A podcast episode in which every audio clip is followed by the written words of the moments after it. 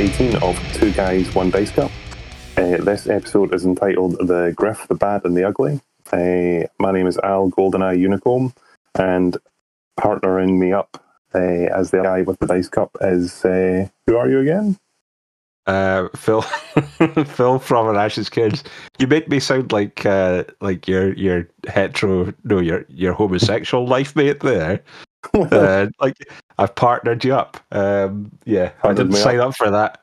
Uh, although, yeah, yeah. well, if, if, if that's the case, thanks to COVID, we're having a extremely um, long distance uh, platonic relationship. So we, we met we met midway in Dundee uh, for the uh, the civil ceremony. Uh, yeah, Al, Al wore white, uh, know. and just and uh. We, Phil, we took turns on each other. this has gone down a scary rabbit hole far too fast. And I'm only one I'm only one mouthful of port into this podcast, so let's let's And pull I'm- it back. Let's pull it back. drinking. Exactly. Because we've got a lot we've got a lot to get through um, in this podcast. Uh, the Griff, the Bad and the Ugly. Um, for our rookie coaches that are listening, um, we apologise. We didn't put a poll up for this episode, mostly because there's been IT issues with Facebook, and uh, neither myself nor Phil had the energy to tackle them. Uh, so we've decided that tonight, uh, sorry, today, tonight, whenever you're listening, uh, we're going to be discussing halflings in the rookie coaches section. Yeah, I guess the pair of us thought it was a good good opportunity to discuss them, seeing as though uh, they've uh, benefited a little bit from uh, the 2020 rule set and uh, the circumstances around tournament play at the moment. So yeah, uh, it's a good opportunity to speak about them. Yeah. And there's also another um, consideration that our rookie coaches are going to have to take on board. As everybody will know who listens to us on a regular basis, all our rookie coaches sections uh, are, are focused on the NAF championships. And the NAF championships for 2021, they've issued their new players pack. So moving forward, For 2022, oh my god, of course, we've, we've a whole year disappeared. Can't remember. yes, yeah, fucking thing. So we'll wind that back. Uh, so for 2022, the NAF have released their players pack for their NAF championship, uh, and myself and Phil will cover that off before we dive into the rookie coaches section. But again, it's just another, um, it's actually another really exciting talking point. It's watching what a, a major tournament has done with the new rule set. yeah. Uh, as you said, we'll have a chat about that and our thoughts on that when we get to um, just before the rookie coaches things. It's a good good opportunity to discuss it. Yeah. Um, but in the meantime, let's just dive straight into the first section. Uh, what's on the table? And as all our regular listeners will know, um, this this first part is when we we own up to how much money we've spent. Is, is it, do we do it straight away? Oh, I mean, like, yeah. I mean, we might as well get get the band aid off because it's. I know it's been a, a big one. Okay. Um, oh no, it isn't. Our first section is when we talk about what we've been playing, and then we do what's on the table. Ah, we could do it either way round. I'm not. I don't care. Look, let's let's talk about what we've been playing because what we've been playing will then go on to influence the fuck ton of money we've both spent on the hobby this month. well, I don't know if it'll, I don't know if it influences mine. It definitely influences yours. Oh, but yeah, wow, it's, uh, yeah. It's just been a fucking cash bonanza flowing out of the the, the GoldenEye household. Um, but look, let's let's talk gaming because gaming's starting to come back to life, and I don't remember who started last month, but I think you should start. Yeah, um, I've I've not been doing as much gaming uh, this time round. Um, You dirty know, I bitch. Well, we took a bit of a pause on the um, uh, the Fumble League because um, uh, people who are aware of Fumble will know that uh, the um, the rule set has been uh, activated for BB 2020 on Fumble. Um, so I took the, took that as an opportunity to kind of delay the September um, event while I discussed it uh, from the Aberdeen League with the the rest of our uh, like uh, attendees, and um, and also to see what that that Fumble settled down and was uh, playable effectively. Um, so we made the decision to to kind of wrap up our 2016 season in September. So we've just kicked that off uh, last week. Um, but I think the previous episode we were only kind of I'd only discussed up to one uh, game in the um, August event, and that was my win over uh, Huntly Loon Mhm. um, and his orcs. So I had um, had two more games in it, in it, in August before we uh, the fumble switch over. I played um, JC's uh, halflings and won two 0 uh, with that one. So the the highlights of that game was the gang foul on Karla that uh, the MNG'd her um, on my drive. Uh, Yeah. Right up at the uh, the end of uh, his end of the pitch. Uh, he he he made a dodge that he didn't want to make. It was a misclick, and that ended up with her on the floor. And uh, I just stood on her until she died, basically. Um, nothing, nothing worse than a misclick that leads to even more misery. Yeah, so that that was fortuitous, but it was it was very likely that I was going to score on my drive, and then obviously Nurgle being a pain in the arse for halflings with the disturbing presence and uh, foul appearance, um, sort of uh, making things difficult on the uh, well the um, which what disturbing presence is this is the throwing one, isn't it? Yes. And the catching one, yes. Aye, so that that made it sort of near impossible for him to TTM his way into the end zone uh, to to tie it up going into his drive, and then I turned him over on his drive and came out two 0 winner. Um, which which was fine for me. I got six casualties across the game, so uh, that was all good. Um, the second game, so and the final one in the August event was against um, um, Hipster Potter and his Amazons. And that was a tight game. It was ticked, very ticked. So as, you, um, as you say in the north.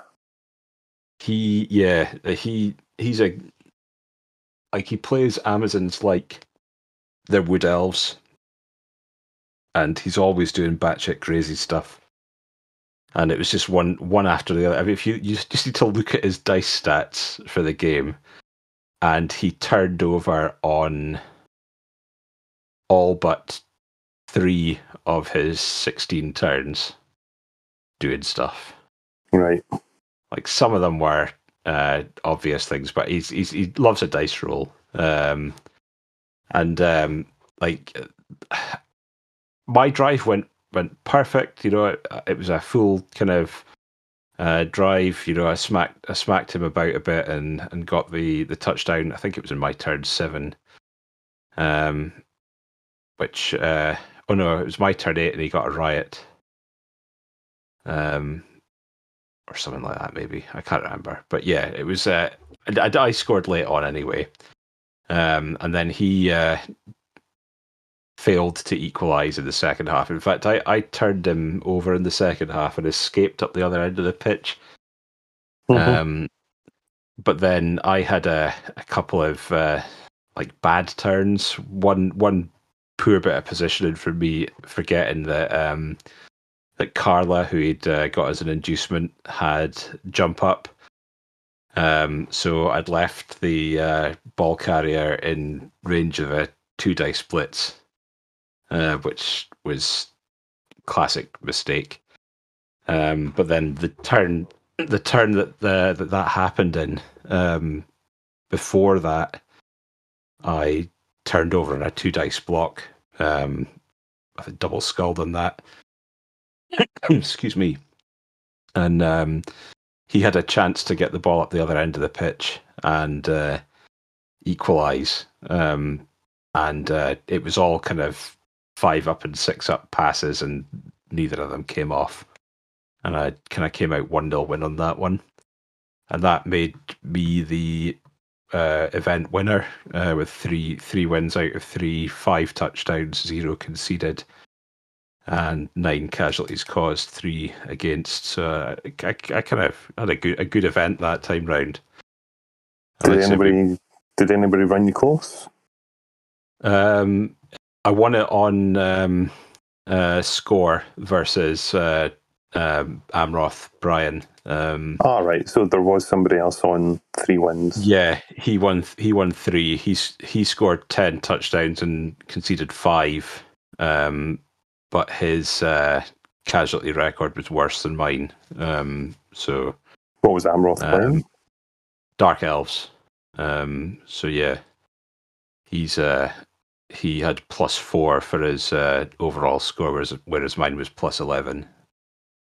Okay, Um, well, so, so yeah, it was. I mean, it, it was.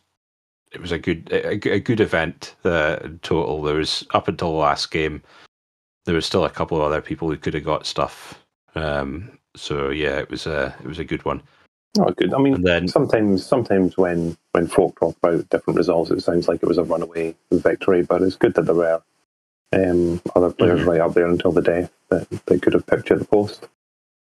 Yeah, absolutely. And then the September event, like I said, kicked off last uh, last Tuesday, and uh, I drew uh, Gordon uh, Huntley again in the first game, and uh, he decided to resurrect the uh, his high elf team, um, and uh, as just said, didn't go particularly well from him, and I came out a two 0 winner on that one as well. Um, What, what was your what was your casualties? Oh, there was very little in the way of casualties actually. Like uh, I think I got two and he got one. Um, it was just his his dice rolls were were not great. You know, like he was uh, classic elf two up two up fails and snakes on pickups and stuff like that. And Yeah. I wouldn't have, I wouldn't have said my dice were spectacular um, to go against that, but uh, his dice were failing him when they when they mattered, basically um, which wasn't helpful. Um, and then yeah, I won that one two 0 um, which is a good start to the to the September event for me. And what's your next game for that? I know you obviously haven't played it yet, but who who are you up against next? Hips, hipster Potters Ugh. Amazons in a rematch. So uh, basically the same two players again, uh, which, which is fair enough. You know, it's we're playing uh, because people are suffering from fumble fatigue. We're playing. Um, it's like the same group of people that are still playing. Uh, so I expect to play each other a, a couple of times over Yeah. a season, which is fine. You know, uh, we're hoping to get stuff back into in person playing in October. So uh, running 2020, we might continue uh, on Fumble as well with Blood Bowl 2020 if there's interest in it. But Mhm. uh, we'll see. We'll see. Yeah. Um, As we that- that- as we st- as we spoke about though months ago, um, Phil, you know the, the main reason we play these games is to have the in person interaction. Uh, you know, if there's there's people that play computer games and get a lot of enjoyment from it, and that's great for them. And then there's people like us that play board games and tabletop miniature games, so that we can meet people uh, and get out and about and have a sort of a more you know varied social life. That's how I Yeah. see it. yeah, absolutely. I mean, um, I'm I'm okay with both. You know, I, I don't mind uh, the computer side of things as well, but uh, I, I prefer it if we're chatting on at least on Discord or something Yeah. like that. Um, but yeah, All- absolutely, face to face is much better. Yeah. All the games of Fumble that I've enjoyed, regardless of the result, have been a direct product of who's been on the voice chat, and it has to be Yeah. more than ju- more than just the player I'm playing against, so that it, it almost has that feel of, you know, we're the only game in the pub, and four or five of your friends are just sitting watching on and heckling you. That's that's good. Yes, that's that's it. You know, I think um, on Fumble as well. Obviously, we were we were running the um, the League of Extraordinary Linemen. That's kind of taken a bit of a pause, and we'll probably I'll probably wrap that up the final season uh, because 2016 rules kind of lent itself to the li- uh, League alignment setup. Uh, 2020 does not because most of the teams have got zero to 12 on their lineman positionals now Yeah. uh, which is, is not great for uh, diversity, I think. And, But the, the even that the League of Extraordinary Linemen that met that had its purpose and it served its purpose. It kept a you know a, a spread out group of people in touch with each other and playing games, and it's and it's done that. It's done well. yeah, which was what what it was intended for, was just to kind of keep everybody kind of going a little bit in, in terms of playing something different and and something mm-hmm. fun. So so yeah, we'll probably wrap that up with a final a final season. Um, and uh, go with a bang. Yeah, and then um, so but that's it really. I mean, the only other thing that I, I did was uh, it was my birthday last month, and my, my wife got me uh, Catan. Uh, it was a box board ah. game. Um, because we we chatted about it before, and um, obviously you, you've spoken quite highly of it, playing it yep. in person and on online. Correct. Yeah. Um, so yeah, um, we've we played our first game of Catan. Uh, there's a there's two player rules available down on uh, downloadable on the um, uh, website for the game. And um, yeah, it was good fun. I enjoyed it. I lost, but uh, she t- took revenge on me for the uh, multiple times I, I beat her at uh, uh, what do you call it, uh, Trivial Pursuit. so, so, so, yeah, uh, that, that was that's about it. That's about it for the game. The game inside for me. What about yourself, mate? All been bolt action, and it's all been hard fucking core bolt action. So I don't. I'm not going to apologise to our Blood Bowl listeners and rookie coaches, but for about the next ten minutes or so, I'm going to be talking about uh, bolt action because I had the opportunity to captain a Team Scotland to a teams event in Southend on Sea, which is in England on the south coast of Essex. Uh, and it was called the Nations Cup. Originally, there was supposed to be teams from Germany, Spain, uh, Denmark, and other other European nations, but due to different COVID restrictions, uh, you know, some teams could get there, but they'd have to quarantine two weeks coming home, sort of thing. So, yeah, which is a real shame. Um, so it, it, it, basically broke down to more like a, a home nations cup. Uh, so there was Scotland, England, Wales, and then some of the counties or states or whatever the fuck they're called down in England, um, Essex, Sussex, and the uh, the company that makes Bolt Action Warlord Games. They sent a team of four players as well, and so it meant that with six teams over five rounds, we got to play every team uh, once, so there, there was no need to have a draw, so to speak. Oh, that's really good. It was really good. It was nice to see. And so the draw was done ahead of time, so you knew what team you were playing and when. So uh, I guess a quick little thing on the format. Uh, every the four players in each team obviously had to pick an army list. I'm not going to bore Blood Bowl players with the, the details of excuse me, the limitations on what you could and couldn't take, but you could only take uh, one nation once.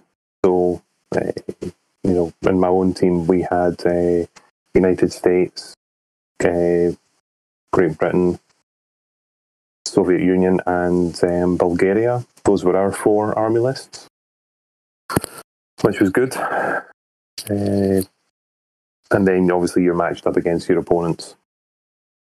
And this is a good thing. Um, I guess it's something that we've only touched on when we talk about the World Cup and Euro Bowls is the sort of blood and the UKTC, I suppose, as well. The UK team, the, the a, team, the team event and how the pairings are done. Mm-hmm. And within Blood Bowl, after the first round, it's always a Swiss draw. You know, it's Swiss for the team, Swiss for the teams to play each other, and then it's Swiss for the players within that team. That's that's correct. Yeah. Yes. Yeah, well, that's with, right. With with bolt action events, it's slightly different, and it's down to the captains to pair their their players against each other. And what we had down in England was we had when your when your matchups, sorry, when you're sort of getting together. So let's say in the first round we were playing Sussex uh, and we had four tables assigned to us, and they, they were they were really good quality tables. Uh, you know, they were sort of jungle, desert, you know, destroyed towns, ruined villages. Some had roads, some didn't. All sort of key integral mm-hmm. integral stuff to to the war game. But each table provided a different challenge, and you know, some armies would do well, others would do poorly based upon the table they were on. And so the way it worked was that we, the two captains would dice off, and the winner would get to go to a table, pick it, and then put one of his players' army lists down on the table and say, right, my Soviet player is going to go here. And then the opposition captain had to pick one of his four armies to go against that, that army on that table. And then right. and then the next the next time it was the opposition captain, the, the, the captain that goes second, he got to pick a table, pick an army list, and then it would go backwards and forwards like that. So yeah. So there was a bit of control as to who who you played and where. Um, but at some point, you know, somebody might have to get sacrificed and, and sort of have a harder harder fight. Uh, so I'm not.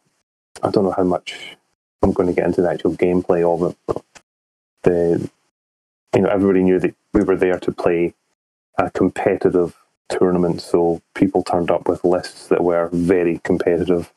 Uh, the mm-hmm. bulk of the players were extremely good. Um, you know, sadly, there was there was a few players, a few teams that needed stand-ins, and the players that joined them were, you know, good guys, passionate about about playing war games, but they weren't. Um, ah, fuck, poor bastards! They got a fright when they bumped into some of the competitive players. You know, nobody yeah. had to nobody had to feel bad. Nobody was upset or sad. Um, but it's like they got. There's no way two ways to put it. They got fucking beasted to death. Um, you know, but everybody smiles at the end because they knew, you know, you know going into it, what's what could happen to you. So, uh, you know, one of my opponents, I tabled them. It was it was actually the very first round. I think it was against Sussex. He was such a nice guy, but it was round one of a tournament, and I didn't know who he was. Uh, I had a really bad hangover because I'd got fucking hammered the night before because I was away with the boys the first time in a year and a half. Uh, so I just sort of got down to the core of right, play game, win, team event, must win big. So I tabled him. um, just at sort of partway through turn six, off six. Uh, but you got like two hours of gameplay out of me. Um, but that's that's an aside. Uh, but it's it's really fired up my passion again for bolt action, the game, and for competitive play. Uh, you know, look, end result. We had Sussex, Essex, and Warlord games on day one, and we won two rounds and we got one draw. I, and I have a dice rage, which I will talk about when we get to the dice rage section. It's a it's a section that hasn't come up for a long time, uh, but the rookie coaches will appreciate. I'm going to fucking launch off on one. We're resurrecting the dice rage. Resurrecting the dice rage. Um, but at the end of day one, we were in second place and we were within touch and distance of Team England. Uh, and then on day two, we played Wales, and then it was Team England last. And uh, on the Saturday night, we a lot of us went out for a big dinner, um, at some local restaurant. I think it was called Mudge. It was very good. It was very very good and I was sitting with the the English captain, the Welsh captain, a couple of the Welsh players, a couple of the Scottish players, and the drinks were flowing. And the English captain, nice guy called Paul Wickens, extremely good player. He was um, he was winding up one of my good players, guy called Graham Thompson, who we've mentioned before as a, a former Blood Bowl player as well. Um, and the the Welsh captain got involved as well and all of a sudden I realised that they both thought that they were going to be playing Graham the next day, and because uh, they were winding them up and winding them up, and eventually, um, I can't remember what happened, but Graham just sort of stopped talking and shut down, just started laughing, and that's when I said to them, "It's like, listen, lads, you, th- you think." You think you're psyching out the player you're playing tomorrow? It's not. You're not. You're you're both going to be playing me. and for some reason, I think they, they dismissed me as a threat like, nah, nah, nah, nah, nah. Drinks got flowing. Uh, but yeah, the next day I made sure I played both of them and I beat them both. Uh, trying to lead, trying to lead the team um, from the front, and we we were in second place. We missed out by like two points. Oh, that that sucks a little bit. Yeah, Yeah, but, but, aye, I mean, they- second place is really good though. Oh yeah, and you know we, I mean England still beat us. So regardless of any of the other results, they beat us. They we got uh, one win, a draw, and two losses against England in the last round. Um, so it was my win. Graham Thompson got a draw, and then uh, Andy Mackay and Phil Mason, who were with us again, all all Blood Bowl players. Uh, they both sadly lost their games, which was a real bummer. But as a team, we finished second overall uh, well clear of the rest of the pack. So it was really between us and England. And then on the individual standings, uh, I finished third overall with four wins and a loss. Uh, Andy Mackay, who I mentioned, he finished second overall with four wins and a loss. And it was only one of the English players that went uh, five wins, went undefeated, and he finished first. It was brilliant. That's a really good showing. Yeah, well done. Yep. Uh, and my uh, Confederate American Army that I've mentioned on the podcast uh, won Best Painted Army. That's So it good was as well. really- yeah. Yeah. I um, was super impressed to, to get that because, again, the field for the hobby side um, at that level is also really good. You know, there's some, some really passionate, um, really passionate painters. So it was a really great, it was a really good result. I was super happy, and it has really fired me up. Um, you know, for more, for more bolt action, and it's really fired up my um, PayPal account, which is taking an absolute beasting. Um, but look, the Dice Rage, which we'll get to probably at the after rookie coaches, so nobody has to listen to it. But it has to do with the one loss that I suffered um, in Southend, and it was purely down to dice, and I'm very sad. Uh, and if and I guess if anybody listening, you can infer that if I'm pissed off about the one game I lost based upon dice, you know, that's that could have that could have been the difference between third place and first place overall, uh, and also maybe getting us that, just that little bit closer to um, to Team England. But ah, it is what it is. Fucking great, Aye. absolutely great. But that's that's my gaming. So it was just those five um, high end, high end competitive games of bolt action. Which is great. Back to Mate. playing in, in real life. and the real deal. And it was so nice to have to know that your mind is uh, still sharp and still turned on and can still, you know, think tactically and adapt to situations and uh, and deliver results. Yeah, I loved it. Absolutely loved it.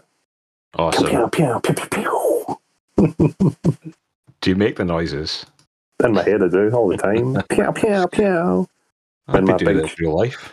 When my Sherman tank rolls around the corner, boom, fucking dead. Yeah. It's Is that after it's some- uh, blown itself up. Um, yeah, it blew up a few times, a bit gutted, but then again, it absolutely fucking mauled some people. Uh, you know, and but there's there's days when you know when you just roll dice and just magic happens. Uh, I was I was I had my Sherman. I was shooting at a, a Soviet anti tank rifle team that was in a building, and there's lots of penalties for cover for being a small team of two men uh, for move if you know if, if your if your vehicle or squad moves and um, I aimed the gun at them. It was a, a medium house so I aimed the gun at them. And I was against the English captain Paul and I just said oh look mate I don't know what the fuck I need. I just roll a dice. It's like and then it spun a six. I'm like but actually mate I need that. And it was exactly what I needed. Dead. It's like oh for fuck's sake. Like, yeah. Brilliant. Pew, pew, pew. Anyway, thanks Blood Bowl players for listening to me wax lyrical about five amazing games of bolt action, but um, it, it, both games mean a lot to me, and it is what it is. Should we go on to what's on the what's on the table? Uh, yes, yes, yes, we should. Um, Okay, okay. so I yeah you you want to go? yeah, ah, well, well, I would, I went first. The last one, so I suppose I should go first. This Yeah. one as well, I guess. But the um, painting wise, I've been doing little bits and pieces here and there. I've been working on um, uh, Lizardman team um, the one of the Grebo ones. Uh, that's coming along slowly but surely. Mhm. Um, I've also been working on my Flint Churnblade conversion as well. I'm really hoping they bring him back in Blood Bowl 2020 because um, I made a conversion from um, an Underworlds model um, that uh, I quite like. Uh, so yeah, I've been I've nearly finished him, um, and I think I had I finished the um, Sepsimus from the Wurmspat last time we were on. I can't remember. Truly cannot remember, mate. Um, but yeah, it's not been a kind of overly productive uh, painting month. Um, just been trickling away. Um, what else have I done? Um, I've built a couple of things, just kind of random bits and pieces. Uh, but the real kind of, um, I mean, I, I guess that's that's about it for me. Uh, should we do the guessing the the money we each of us has spent after we've Well, both done this part, or should we yeah, just do it yeah. I'll, Yeah. I'll no, I'll jump in with my painting because my my painting time suffered a bit from uh, having to do little sort of touch ups on the Confederates to get them battle Mhm. ready. Not going to bore the details with that, but and then also having a long weekend away, having to do family time before and after, so that ate a lot of um, hobby time. But Aye. I am just about finished the Dark Elf um, Greebo commission for what's McNug's NAF name these days? Um, McNaughty sixty nine, I think. McNaughty sixty nine. Yeah, so I'm just about finished doing them. I've got one, two. I've got seven players that I'm just doing the white trim on, Mhm. um, which is really just the finishing touch, and got to do their little patches of skin, and some of them have got hair, and then that's that's them done. Then I just have to base them all. So super close. I, I think a couple of months ago I mentioned that I was really struggling to see how the assassins would work out, Yeah. and I just started putting. I just, I think it was a couple of weeks ago. I just started putting base layers on them, and then all of a sudden I'm like, nope, must finish, must finish. And I don't know if I've sent you any good photographs of them, um, but I'm really happy with how they've turned out. I mean, they're still using the core three colours: the red, the white, the blue, Uh-huh. and the skin. But I'm, I'm really happy with them. No, I'm that's, that's good. I, I haven't seen. I've, I've seen a work in progress. I don't think I've seen the final ones. Yep. Well, while I'm talking, I'll see if I can get technology to work, uh, and I'll send some pictures over to you while we're actually podcasting, like a bunch of fucking fannies. Hey, but yeah, I was really, I really thought that they would be left to the very end. You know, lacking that that inspiration, um, but it actually turned out that they were once the paint started to flow together quite quite well. I thought. Um, Yeah, I think, no- I think that I think that happens sometimes. You know, where you just get that kind of uh, this is this this is going to work, and you've got that flash of inspiration, and then you're just as well kind of picking it up. Uh, Yep. I think and just running with it because otherwise you end up kind of just uh, uh, plodding along, uh, missing it. You know, and some Yeah. some of these happy accidents or or kind of uh, things that lead you into a particular kind of uh, color scheme or what have you are really are really good. mhm. It's worth doing. Um, I've sent it via Messenger, by the way. Hmm. So, and the other model I've had is I've got the ogre from this year's uh, Scottish Blood Bowl community um, uh, team. What's the name of the team? Legacy team. Legacy team. That's it. I couldn't remember the word. Uh, so yeah, I've just been shifting some paint onto him so that they'll all get finished sometime within the next sort of week and a half before the end of September. So. Um, They've got a kind of uh, sorry, I'm just sorry to interrupt you. They've got a kind of uh, Assassin's Creedy kind of look about them. That's it. Yeah, that's exactly it. So when the paint started to go on them, that's what I saw. Yeah, So yeah, aye. it was really Aye, cool. that- that's, that's pretty cool. Yep. So no, super happy, and I'm sure, I'm sure my customer, client, whatever you want to call them, will also be um, quite happy because I'm, I've really appreciated the the quality of the the Greebo miniatures. So good on you, and I like working with metal. Nice. I'm, I'm the opposite. I prefer to work with uh, resin where possible, hmm and uh, yeah, stuff. Courses for courses, mate. Exactly. Other than other than that, that is the painting. Right. Money. Money, money, money, money. Pew, pew, pew. Yeah. Okay. So I I have to I will let you guess first as you've gone first in every section so far. Da-da-dum. So I, I've got to guess how much money you've spent. Yes. Mm. So for listeners or infrequent listeners, uh, myself and Phil decided that after a couple of months, um, we always spoke about what we've bought and laughed at how much money we've spent. And then at the end of each podcast, we say, I'm not going to spend any money next month. Always a fucking lie. So we decided to make a, a, a sort of casual competition to see if we could guess um, Yeah.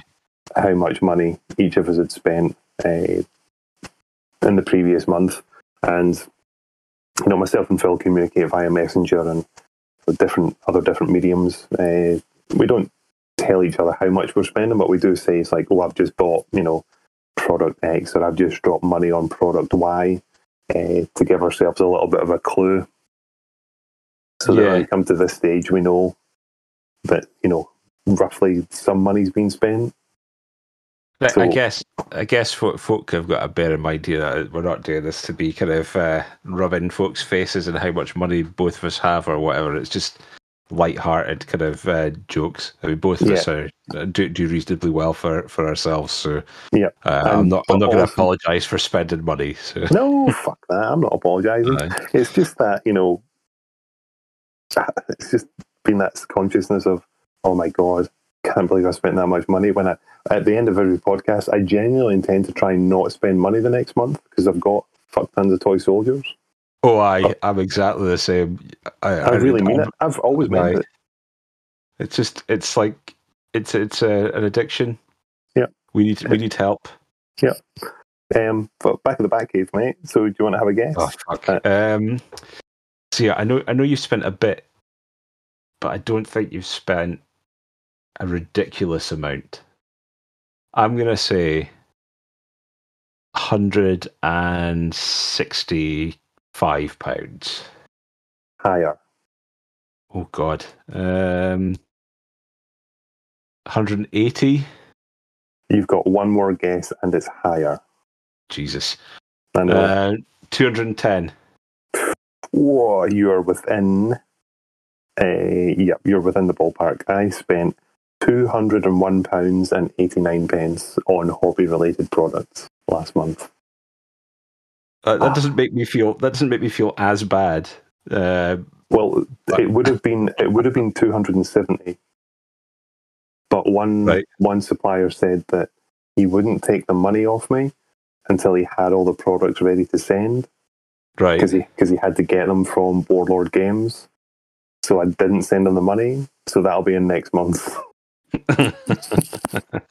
Um, so, so you've already made a head start on that one. Brilliant. I'm fucking miles ahead. Uh, but my purchases, I don't. I think the the high, the, the most expensive individual purchase was like forty pounds, and I bought um, four acrylic shelves and fittings for the um, IKEA Detolf display cabinets. Okay. Yeah. Yeah. So I still classify that as hobby related because it's you know it's it's got my toy soldiers sitting on it. I'm looking at them right now and they look fucking hot. But then there was a manufacturer, independent manufacturer of scenery. He does 28 mil stuff um, out of laser cut MDF, Mhm. and he was selling stuff at a really sharp price. And he was selling like a full airfield set for like twenty-two pounds posted within the UK, and it had two hangars, control tower, um, and other little outbuildings and stuff. So it's like, yep, fucking piam, I'll take that. Give me some money.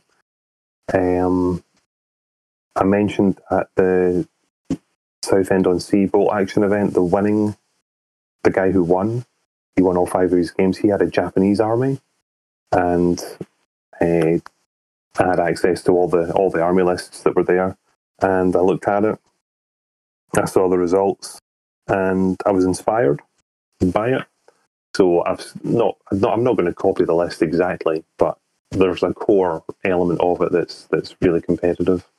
Um, so I've started to farm those miniatures from secondhand pages, and you know, people are selling parts of collections. So Mm-hmm. uh, it's the Japanese army, and it basically, excuse me, it revolves around um, very cheap infantry that are just armed with bamboo spears. There's a whole Okay. historic, there's a whole historical element, but you can field this. You can field like about 120 models armed with bamboos, and they're super cheap, and they go absolutely fucking crazy when they get into hand-to-hand combat. But obviously, they don't like getting shot because they can't shoot back. Uh, so I've been splashing the cash on bamboo Spearman like crazy. Uh, and that's actually there's another element to that that Warlord Games announced a price increase on quite a lot of their miniature ranges, and and some of them are coming into effect. Uh, so I just thought I'd scoop up a whole bunch of stuff for a future project, and then Makes sense. it does. It does. And then the next lot of purchases were for bolt action again. And this has got to do with there's another two day event coming up in Scotland in Bathgate at Nightly Games, and it's this bolt action Scottish Nationals. And they've got a slightly different players pack. And that usually it's a thousand points for your army, but they're giving you twelve thousand and fifty. So I've just been exploring a few options because I've I, I, I can't take the Confederate army, um, so I've got to choose from the armies I've got left, which is basically just my German army, but I also use them as Romanians. Uh, but looking at my collection, I've got I've generally got hundreds of you know, models, but I don't have I don't have everything that I want for this a new you know really competitive German list. So I've had to buy more fucking tanks, and then you know you're counting up your models, and I actually don't have enough basic infantry models that just have a rifle. We've all got like submachine guns or assault rifles or other bits of equipment. I'm like, oh, for fuck's sake. So I just needed basic guys with rifles. hmm Um, so I had to hunt around and find different boxes for them. There's a couple of new units that I want to take that I need obviously models for. I can't just use other models to represent them. Um, so yeah, money's basically been fucking flying out the door. Because on the flip side of that, I've got the German list that I like, but I've also picked a Romanian list that I like, and I don't know which one I want to take. So I, but I also need more models for that one, so I've been buying that as well. It's like, oh, for fuck's sake. So I've basically covered all the bases. I've covered all the bases, and then yep, two hundred pounds later, boom, Amazing. yep, money. so I've got to guess you Yeah. now. I know, I know you've got a big Games Workshop crack addiction, which obviously always puts you in the high, high, uh, high spend category potential. Yes. Um, I know that you've also got a old school miniature habit that you have to feed from eBay. yes. So I am going to punt high and fast, and I'm going to nail you on for three hundred and ten pounds. oh, very, very close, but uh, but higher. Oh my god! but I'm very close, so I'm going to nail you Well, on. well, yeah, you're not very. Y- you're you're in the right ballpark, but you're it's still a wee bit higher. Yeah, Okay, three hundred and forty-five. that's closer to it. Yeah. Oh Jesus! What happened? How- What's your figure? oh dear. Uh, it's three hundred and fifty pounds and uh, eighty-eight pence. Oh, you absolute fucking splitter! What have you done? I know. Know. Do you know, do you know what it is? I think I kind of I've mentioned to, this to you through the uh, through the month. Like I've been kind of previously I've been unlucky on some eBay auctions. It's primarily for stuff that's uh, been long out of uh, print and um, it's kind of just got to the point now where like if, if I see something, I'll I'll I'll keep an eye. I'll keep an eye out specifically for for these things. Um, and I've been after stuff like uh, the Carnival of Chaos uh, Wartime uh, Warband um, for a, a, long time. Uh, that that finally popped up, so that that's a that's a third of, of the amount of money that uh, that I spent effectively uh, on one purchase because you just can't get that. It wasn't made in massive amounts. Um, no, it really wasn't. So it's difficult to track it down. It's difficult to track it down unpainted and unassembled. Um, and I, I got that as well. Uh, the other thing, another one that ate up a chunk was another Wartime Warband, and it was uh, an Amazon one. Mm-hmm. Um, and again, they didn't make very many of them. Um, and uh, that was like 70 quid or thereabouts as well. So, I mean, there's like uh, the best part of 200 quid on, on two things, you know, um, that, that, I've been looking at, at out, out for for a long time.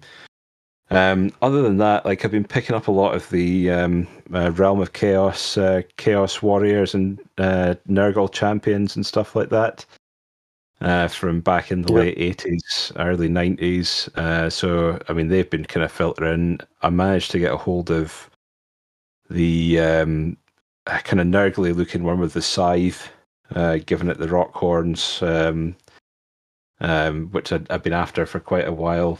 He was like 25 quid or thereabouts, uh, not, not a common oh. one.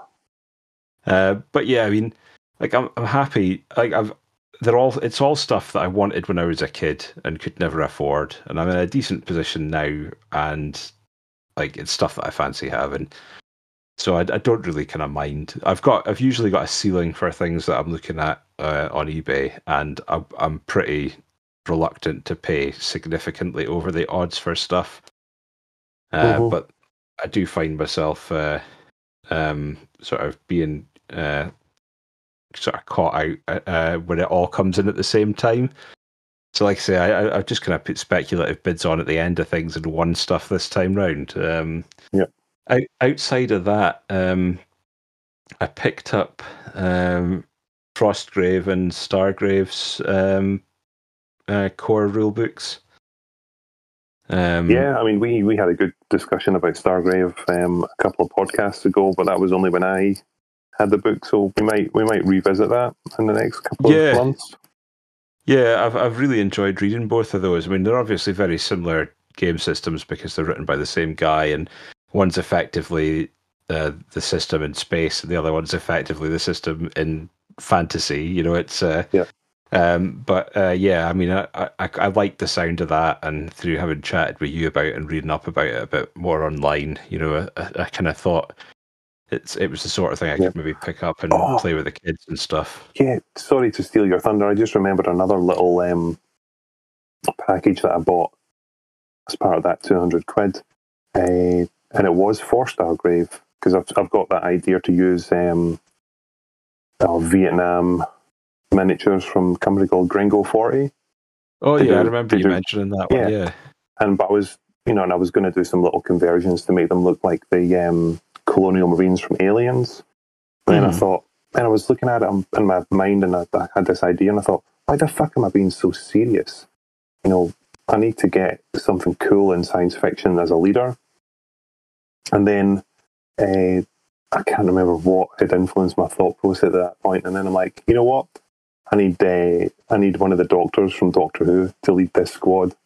So I asked the community, it's like, what company makes Doctor Who miniatures? And then this guy that, you know, you know, contacts through the internet, and he's like, oh, I've got a whole bunch of Doctor Who models. Um, I'll sell them to you for a tenner. I'm like, yep, ten pounds, just bang, an idea. In the box. Yep. Yeah, the, I'm pretty sure Games Workshop used to make some of the Doctor Who minis oh, back in the 80s. I'm, I'm, sure way back in the day, but um, you know, they're really good quality. They're hard plastic, but it's sort of a uh, got them in my hand now. David Tennant, a couple of the older school guys. Got that wee dog, K9. Yeah. Um, you know, so yeah, I've yeah. Sorry, I just realised there's a package sitting on my desk that I've ripped open and looked at it and went, "Yep, cool, doctors, right? You can go in that pile over there. I'll see you in two years." awesome.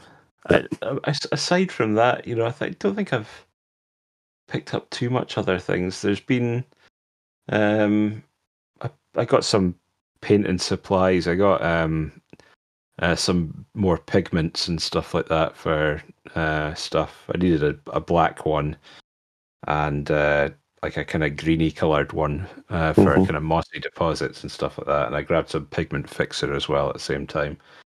Um, but yeah, I a lot of it was ate up by specific kind of big eBay purchases. Um, and I, I expect that'll kind of trickle through again in, in the next month, but I'm I'm not expected to spend as much money because um, the the kind of wish list of things that I'm, I'm, after has diminished a fair a fair bit now. Um, so yeah, um, yeah it's uh, it's finger, fingers crossed next month won't be as bad. Oh fuck um, me! I, I just need to try and keep under hundred. That'd be nice. Yeah, th- thankfully my wife's fairly tolerant of this stuff. Uh, so, uh, I, I, and, and, a caveat to that is like I don't spend much money going out anywhere. It's not like I'm out at the weekends having a drink or anything like that. So, um, I'm sure I spend probably less than uh, a good bunch of people who do go out at the weekends and stuff. So, yeah, you want to hope so. Yeah, you want to hope so. Uh, but yeah, no, it's uh, um, I don't expect to spend as much next month, but I probably will be uh, back telling you otherwise uh, on the next episode. Uh, yeah, well, as as I've already said to yourself and to all the listeners, um, I've already spent seventy quid, so we'll see how that goes. Because at some point, um, I've promised myself that I will not start working on anything else until this Blood Bowl team is done and off the table.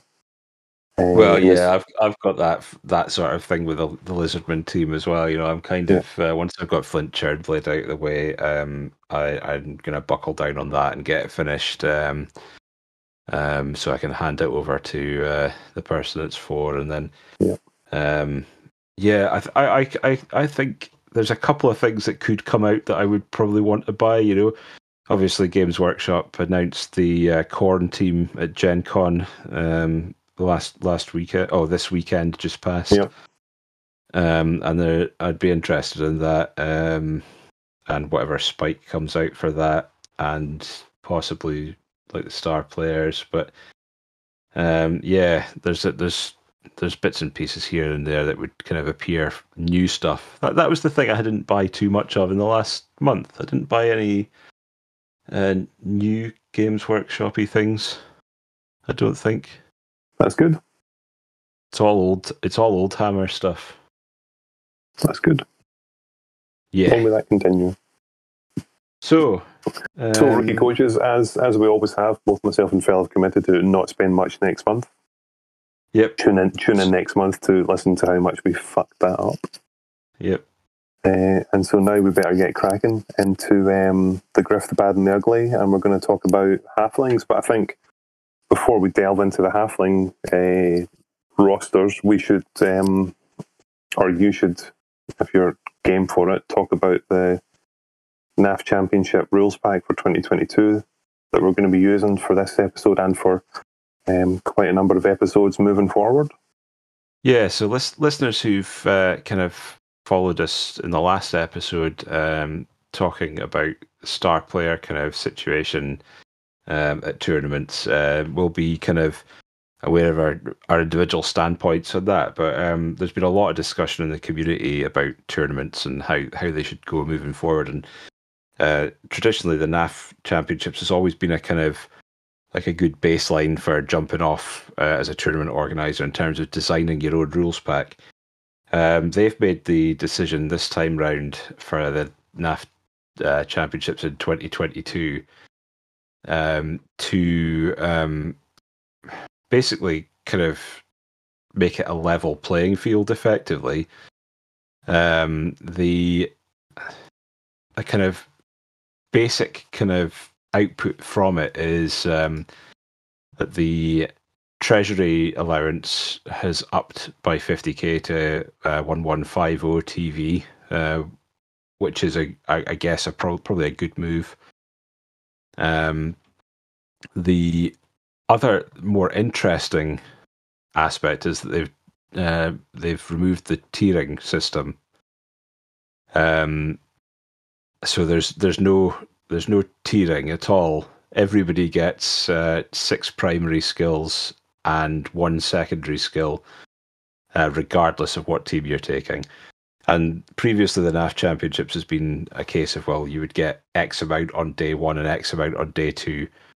That's not in place this uh, for the next one either. So um, your full skill allowance is available across both days.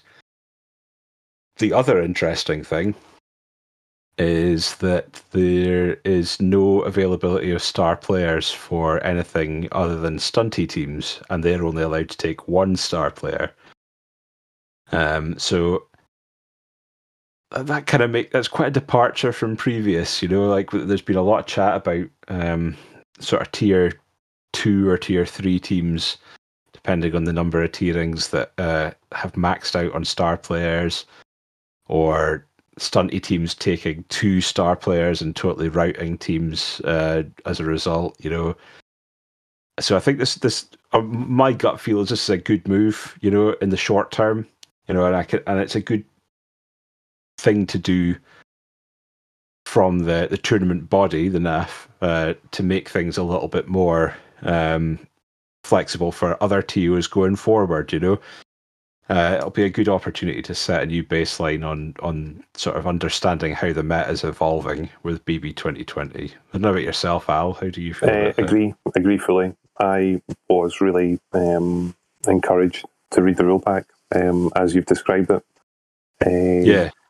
It's it's a nice way to level the playing field. I was trying to remember how drunk I got in our last podcast and the rants that I had. I did I rant on and say that we should just get rid of the tiering system altogether, or was I just ranting on and saying get rid of the stunty cup altogether? It was the stunty cup that you were bitching and moaning oh, about. Yeah, poor wee bastards.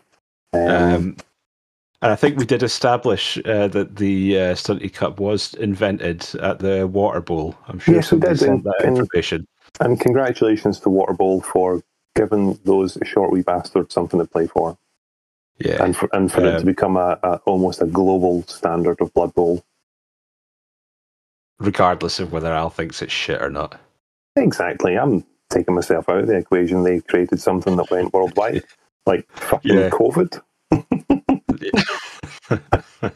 Is it too soon? That's right. Uh, you'd have been better taking the 1980s AIDS epidemic or something like that. You know. Yeah, just, I was trying to trying to keep it current, keep it warm. But yeah, but yeah, I think um, I think you're. I think I'm, I'm on the same page as you. I I I, yep. think this uh, this is a great idea, and um, I mean my only my only concern, and it's it's going to be obvious, is most people will take teams that are likely to do well uh, under those circumstances, and I don't think you'll see masses of variance on that. No. Um, but then and, again, and, that well, that's not why that's not what it's there. It's not it's not going to be there to promote variance. Uh, they no. want they want to see how how certain things react in it, and how it hamstrings uh, particular teams. So yep. I'd imagine there will be diehards that will take particular teams because that's the ones that they like, and they're the ones that will kind of give the a bit more empirical data uh, because they're used to playing the team and see seeing yeah. how it kind of pans out. But it will be elves, and lizards, and all sorts. Oh yeah, uh, and and we're about to find out that experiment. Um, as we move forward into our, as we discuss our rosters, because as always, you know, the regular rookie coaches that listen to us uh, will know that myself and Phil did not discuss our rosters beforehand. Uh, we we sit at home half naked, touching each, touching ourselves. Uh, whoa, whoa, Let's just go back to the first the first conversation. Touching, uh, touching each, touching, touching each. me, yeah, touching, touching stuff. Uh, we mean, create our we create our rosters. Maybe. I know we create our rosters separately from each other, uh, and then we talk about them live, so to speak, on the podcast, so that we get the, yeah. the natural instincts. And I, fuck me, I just remember had a flashback.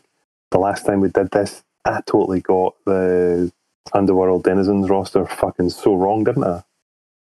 Was that yeah, yeah, you you uh, that was, was that was an episode was, fifteen. Yeah, I was, was uh, I was so off the mark there. It was fucking hilarious. I I don't think we'll be too wide if each other's lists here, you know. But I- uh, I interesting don't- to see if there's a, what variance there is in, in terms of what we've taken. Uh, I So don't. I don't. Don't think there will be either.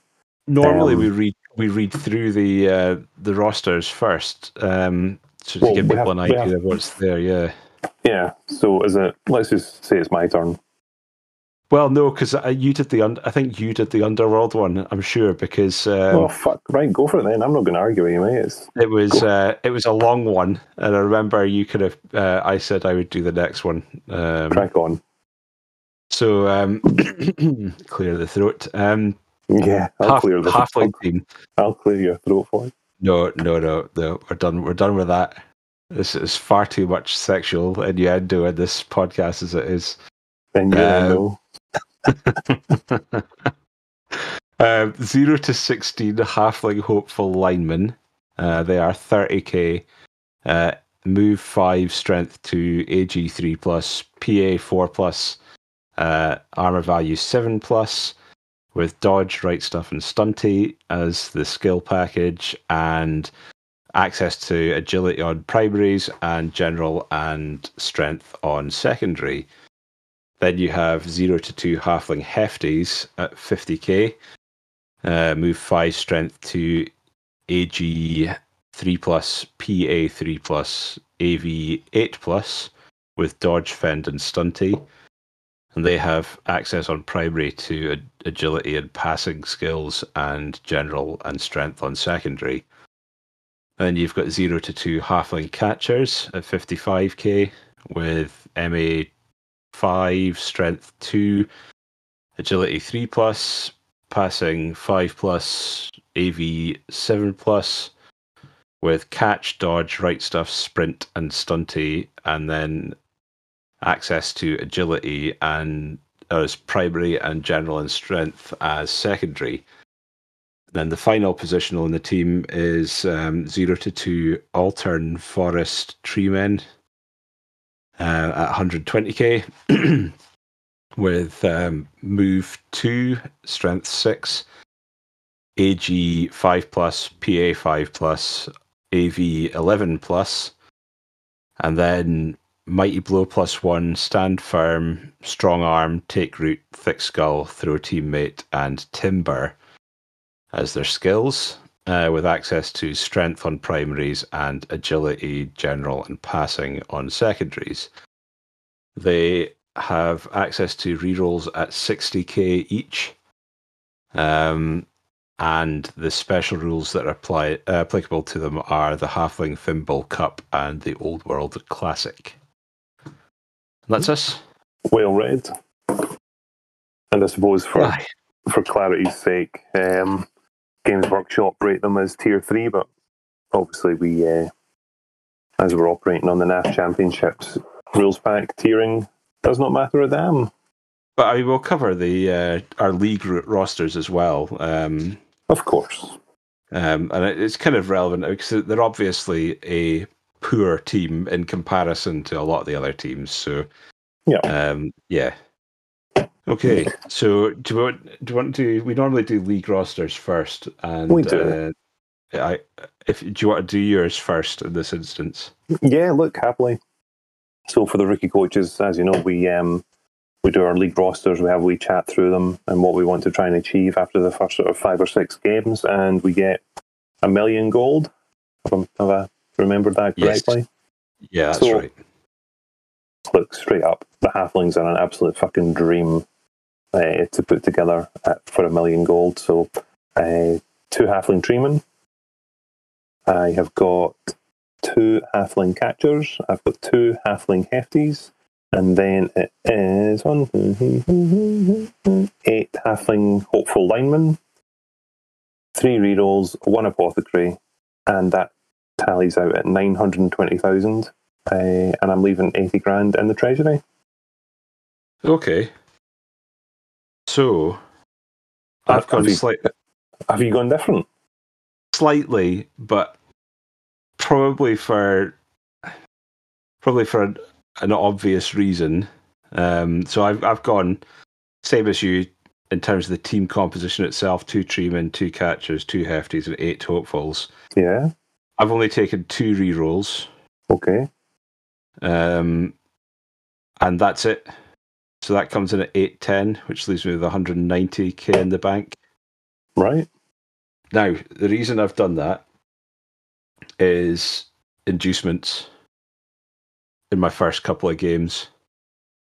Um, I I want to be maximize inducements in my first couple of games. Um, because I mean your your chances of winning are, are fairly slim Mhm. and they they recede considerably over the next over the next wee while as everybody else's TV kind of gets higher and the, the skills that eliminate the good things that, that halflings could do uh, appear.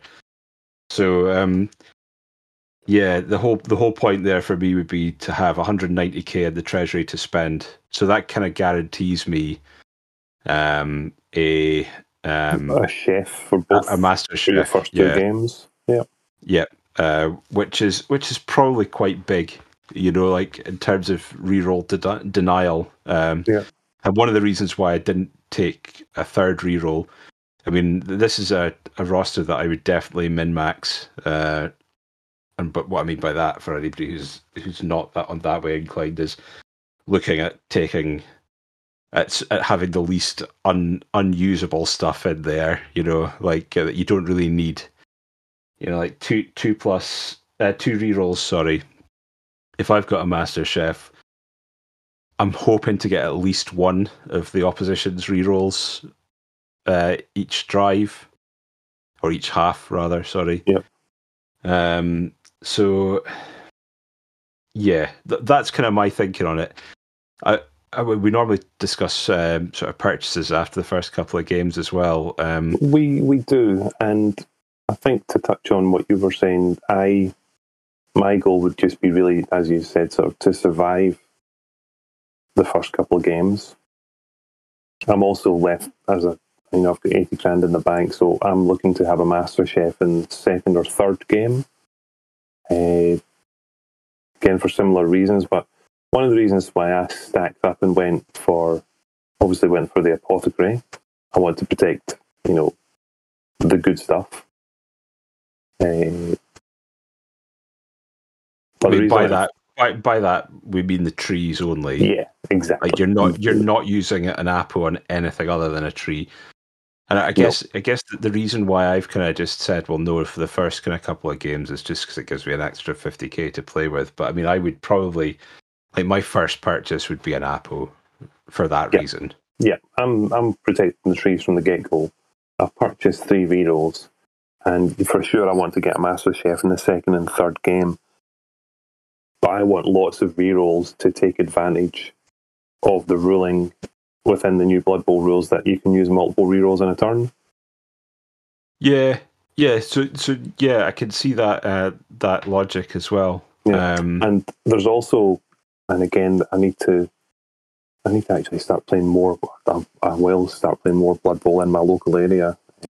So There's a good group of players in Falkirk and Stirling that do play. But if you're encountering teams that have also got a low level of rerolls, like if you're bumping into fresh, you know, elf teams that have only got two rerolls, you might not get one. You know, Well, If you- well, you, you you- you've got a, if they've got two rerolls, yeah, you've got a, you still got a decent chance of getting at least one. Yeah, it's still a decent it- chance, but, but It's a you know, 50-50 on each dice. Um, so Yeah. but you know that you know how nice would it be to have five rerolls and a half? That'd be nice. yeah, I, I think would. yeah, I, th- I think for me, the, the rerolls thing, the reasoning behind not going um, up to three um, was it's another sixty k spent. Um, like if I, the way I looked at it was like if I'm playing a team uh, in the first game uh, and I've got 109, if I'm TV eight ten, I've got. It's likely that I'll have 190k of inducements without having to spend any money on a Mhm. reroll. Um, sorry, without having to spend any money from a treasury, Mhm. um, which leaves me with enough money uh, in there to to kind of either max out on other stuff if I want to or or what have you. But the re- the rerolls themselves, like the way I the way I kind of looked at it was a lot of the things you'll be doing, you've got built-in rerolls for anyway. Um, so unless you're coming up, you, are unless you've got loaded dwarves in your in your uh, league, early on you're not going to be coming up against a lot of tackle. Uh, so everything's got dodge apart from the trees, obviously.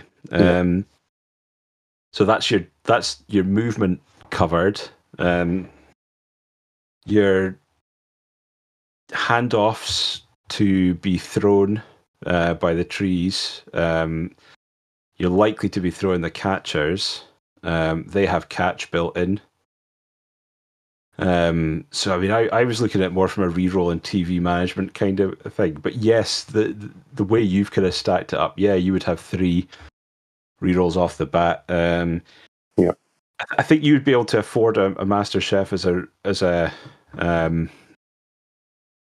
um, inducement in the first game. Because uh, I mean, what were you? What did you say your TV was? Nine twenty. Nine twenty because of the Apo as well. Yeah. Um, yeah. So I mean, you're getting 80k probably, or or 50, 60k, I guess. So yeah, you could spend some of your uh, your treasury on that as well. Um, I kind of thought as well, like if I've got 190k at the bank and I don't have to spend my treasury in the first uh, game, and I lose a tree, I can replace the tree uh, out of my mm-hmm. treasury. Mm-hmm. And if I don't have to replace a tree, then I can spend 50k on the um, um, on the Apo.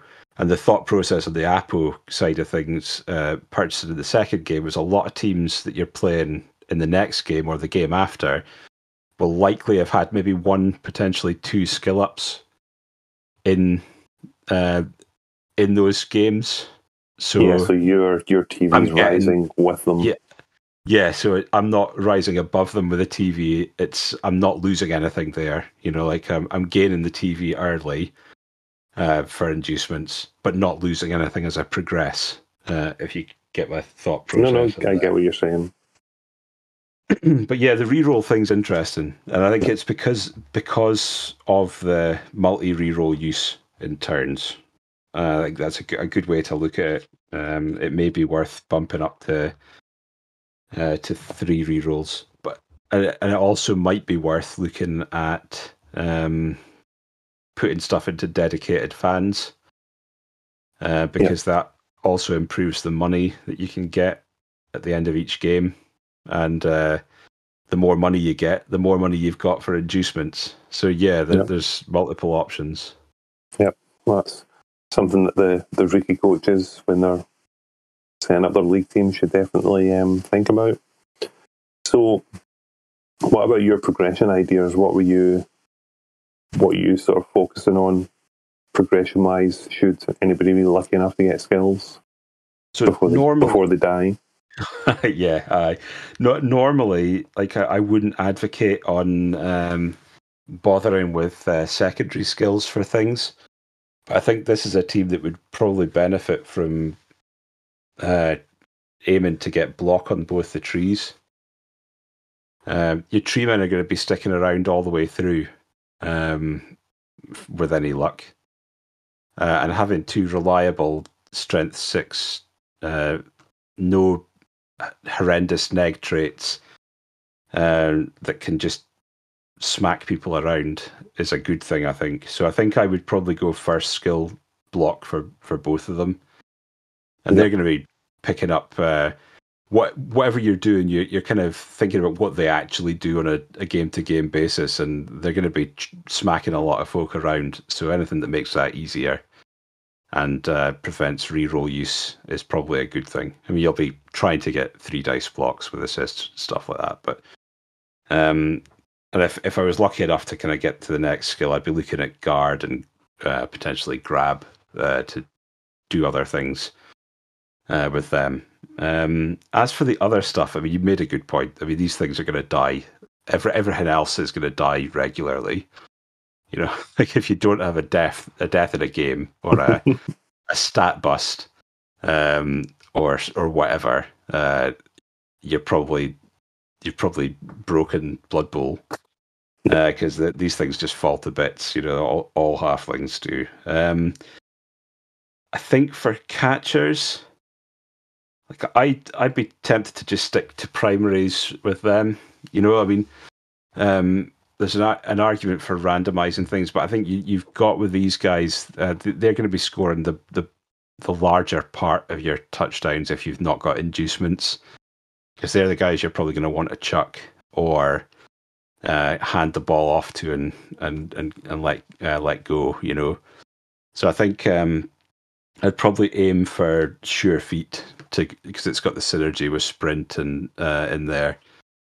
Um, just to, as a built-in reroll for the things that what another of the things that you're likely to to want to be doing. Um, if they were lucky enough to get to a second skill, I'd consider jump up as well. But um, I don't. Uh, I don't think. Uh, I don't think that's likely. to be honest. No. No. Uh, yeah. So um, I think uh, um, on that side of things, yeah, the, the they're likely to get one skill, and a lot of the time I would be looking at TV management and uh, hire and uh, hire and uh, sorry, fire and rehire a lot of the time if people don't. Uh, just to keep TV down, you know, if I was going to keep any any positionals, the catchers and the hefties, which I'll get into next, would be the, the ones I would keep. But uh, you don't want sort of players who've got skills uh, coming out the wazoo when they're just likely to die all the time, and it kind of makes you think you might want to actually kind of um, spend the Apo use on them subconsciously, yeah. and that's for the trees, as we've discussed. Uh, yeah. Hefties, hefties wise, like first hefty that gets a skill up gets leader, and that's my third reroll. Mm-hmm. Uh, with them having the passive access, that's great. You know, like leader, leader caddy, uh, they've got slightly better armor than the rest of the team. Um, so that's uh, um, that that's a kind of given. I think I would consider giving one of them hail mary pass. Would you? Um, yeah. Yeah, I'm. I'm not. I, I toyed with that, and I, th- I, I thought I was thinking about it because I'm not sure that hail mary pass works exactly the same way it used to. Uh, but like I, have not used it, so, but the way I assuming it works similarly to the way it used to, I would consider that because it's it's great. You know, like if you manage to get a hold of the ball and you can bin it up somewhere that isn't anywhere near any of the other players of the opposition team, they've got to, they've got to then kind of reposition and go back the way. And if they are concentrating on that, your next move is chucking a halfling up to go and retrieve the ball and score. Yeah. Uh, in the next turn, um, so you've got. Um, I think I would kind of do that, and then pop probably with the hefties if they don't die after the first skill. I'd probably just fire them and rehire them to keep TV down. Um, as far as the hopefuls go, you know, like to be honest, every almost every hopeful I would just random um, if I, if they got a skill.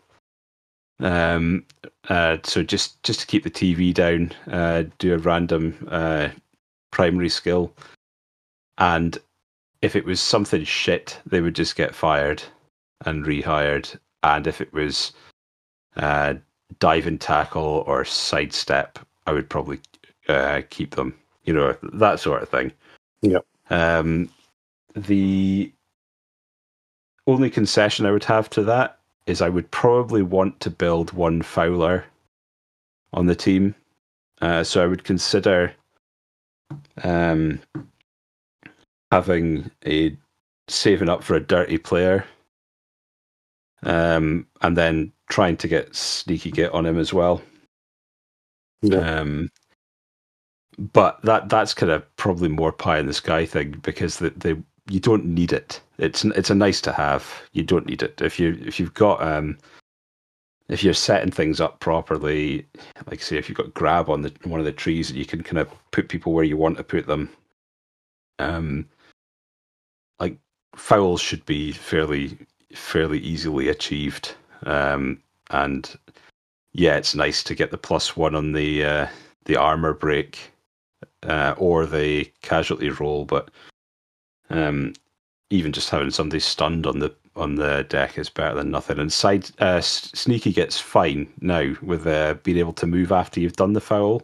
Mm-hmm. So you used to, used to kind of end up kind of having to leave somebody hanging, but you could do the drive by foul now, and then uh, dodge back behind the trees, um, or in amongst uh, unskilled halflings. But that that's Yep. kind of my my thought process on it. And you'd be aiming to keep TV as low as possible to maximise uh, the amount of, inducements that you Yeah. get. Uh, we've, you and I have not strayed too far from the same path. Uh, to be fair, saving up the for the trees, get block, save save your points, get the secondary, and have a planned progression with block. The two catchers going through the agility skills, planned progression. I've got one tagged as getting sidestep and one getting tagged as sure feet, just so that there's a bit of variance at the start. Uh, and then if a miracle happens and either of them get a second skill, it would be the opposite of what they don't have. So there would be, you know, um, sidestep and sure feet would be for both of them. I don't ever see that happening, which is why I've got one of each. Uh, then looking at the the hefties, I have tagged one to get pass, just in case I need to do any sort of backfield work, um, shifting the ball around. And as you commented, they've got passing access, so one of them is leader, and then that would give me my fourth reroll, you know, within the team. And yep, sadly, the the halfling hopeful linemen, uh, they are pretty much just going to be randomly rolling on the agility table as soon as they get enough um, star player points. And all I'm looking for is sidestep. Uh, I would want a sneaky git and uh, dive and tackle. Yeah, That's it. Um, you know, maybe, maybe a push. If somebody got sure feet, I might keep them just as a backup to uh, to one of the halfling catchers to run them as a bit of a sort of disruption play. But that's that's as you said, it's pie in the sky stuff. Uh, halfling hopefuls are pretty much a it's a revolving door um, for their shirt numbers, pretty much. Sadly, Aye, they're, they're literally just screens for a good player. Yeah. Whatever good good induced star player you've got, they are a screen to stop that person from getting hit. That that is it. yep. Yeah, You know, life as a halfling's pretty shit. You know, they're just going to be chucking fouls down if anything goes uh, on the deck. Um, Yeah. like like I say, I mean, if they're the closest thing to uh, to being able to um, hand the ball off to and then throw with a tree, then yeah, I mean, they could be scoring the odd touchdown here and there, but you're probably going to be channeling touchdowns through either your um, your uh, catchers or whatever star player you've taken. Um, Exactly. yeah, I mean, you have to on normal teams, you have to be careful with inducing star players because they tend to be SP hogs. This is not a team that's a problem. Uh, that's a problem for you know, like in some instances, you don't really need masses of SPP on on the players because you, if you could, the whole point is if you can get a draw or a win, great. You're probably going to lose a good chunk of your games, especially as teams develop and have more, much more tackle and mighty blow. Yeah. You know, like because your teams will just get wiped out.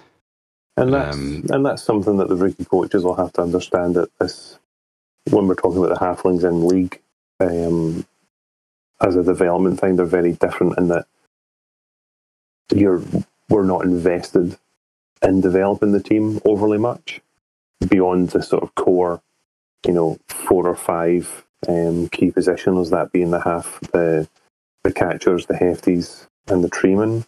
I mean, fuck, even the hefties and the catchers are loosey goosey, depending on how involved you want to get with them. Uh, it's very much about keeping your value low, letting all other teams around you in your league evolve and grow and progress. Because the, the the more value they gain, the more value they give to you to induce star player power. Um, Yeah. So yeah. really, you've rookie coaches have got to see halflings in a league perspective as being something fun. You're not going to get, you're you're not going to create cool characters that you'll get attached to because they're, they're just going to fucking die. Um, and if and if you do try and develop your team to get them star player points to develop them to get skills, uh, you're you're sadly just going to lose more games.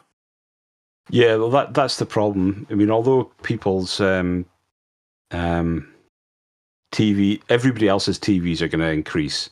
What you're going to find is yours will probably stat, uh, be static if you're playing it right, um, and you will probably end up sort of in the latter parts of the season easily getting 500k plus of inducements. Yeah. Um, which is kind of what you want because you, you you want to be able to induce um, like Griff or Morg or and a wizard or a uh, and a master chef. You know, you want that. That that actually makes the, the the likelihood of you winning a game higher. You know, like you, you want a wider TV difference, and the the players that the, that are in the team are literally just meat. You know, they're they're there to soak up the punishment, and if they die, they die. You know, I think I think you made a point there. There's no point in in pixel hugging these guys. You know, you're not.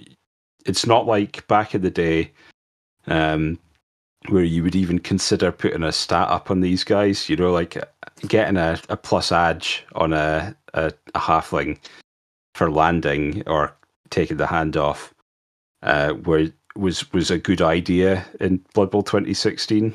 Um, I just don't think it's worth sinking the star player points into um, the lottery of whatever stat up you might get is. Exactly, absolutely not. And rookie coaches should be able to pick up that both both of us didn't offer up stat ups as even something to consider. Just No, I mean it's just not worth the it. board, rule it out. I mean, it's nice that um, like the, halflings have got their own sort of mini passing game now as well. You know, because I mean, you mentioned on the hefties, like pass is a good option. You've got catch built into the catchers. You're passing on a three up uh, with a reroll with a hefty. Um, because stunty doesn't affect uh, passing in the same way as it used to in Blood Bowl 2016. Um, and you're catching on a three up with a reroll if you've got because you've got catch or the catcher. So like there is a almost a, a kind of mini passing game available now that didn't used to be there or was a lot worse previously. I know passing's changed and people get very animated about that, but hmm um, passing has got a little bit easier for Stunty. Um, certainly over short distances and stuff like that. Um, But yeah, I mean, aye, you're not going to be you're not going to be holding on to players here, uh, and if you are, your TV gap is going to mean that. Uh, uh, your TV gap's going to diminish to the point where you won't be able to get the things that you need uh, to make your team even borderline competitive with some of the other teams. Yeah, I, mean, I think you're probably going to be lucky in most circumstances in a league if you get much more than about a 30 or 40% win rate with, with halflings. And I think that's being fairly generous. I mean, there are, there are certain things that they can get and, and, and would have access to that make that a lot easier, but uh, they're, they're still going to be susceptible to fall into bits uh, on your opponent's drive. You know, uh, uh, as soon as somebody's hit you two or three hits uh, with uh, tackle or and mighty blow or what have you, your team's just going to start folding. You don't have the the armor value to stop that from happening. And with the stunty side of things, uh, making um, injuries more likely, um, yeah, you're gonna you'll be lucky if you can field the full team um, in the second half. hmm Full show. Anyway, is there anything else you want to say about the league side of things, or No, no. I Um, think I think we've to- we've covered league um, as happily as we, we can do. So let's say progress over to the tournament side of things. Okay. Do you want to go first this time round? Yeah, look, happily. So with the NAF Championship 20, 2022, fucking hell, still baffles me that 2022. Anyway, back at the back cave. So 1150. Uh, look, this is pretty much just a competition to see what star player direction we went down. And um, so I'm going to start with. So I've got two the two halfling treemen. We don't talk about skills yet, do we? Uh, no. Uh, we'll No, move not- on not to yet. that afterwards. Yeah. So two treemen, and then I have got one, two, three, four, five, six, seven hopeful linemen, two hefties, two catchers, and I have gone for Griff, Griff Oberwald. I have got one team reroll, one apothecary, and I've induced a chef. And that tallies out perfectly at 1150. Okay. I'm just checking my uh, uh, my arithmetic here. It's been a, a while since I've actually used the word Oh word my- arithmetic. Oh my god, y'all doing maths? Mathematics. Um, This is poor, poor podcast pre- preparation, mate. no, no. I just I, I I was just double checking something, and I'm Have I'm you got. Have you got Um, doubt? No, no, I'm fine. Okay. Um, so I've, I've I've got slightly slightly different to you. Um, Thank God. It's always No, shit when we do the but, same. but to be honest, it's pretty much the same. Um, so, so I've got two treemen, two catchers, two hefties, eight hopefuls, one reroll, one master chef, Griff, and then an assistant coach and a cheerleader at one one five zero. right. Uh, the reason I didn't bother with uh, the Apo is the, likelihood of losing a tree is slim. Um, and it's only for one, it's only a game as opposed to the entire tournament. That's the only reason I didn't take an apple. Okay. Um, and it allowed me to take the extra player, so I end, I've ended up with 15 players as opposed to uh, 14. Yeah, I've got 14. Yeah.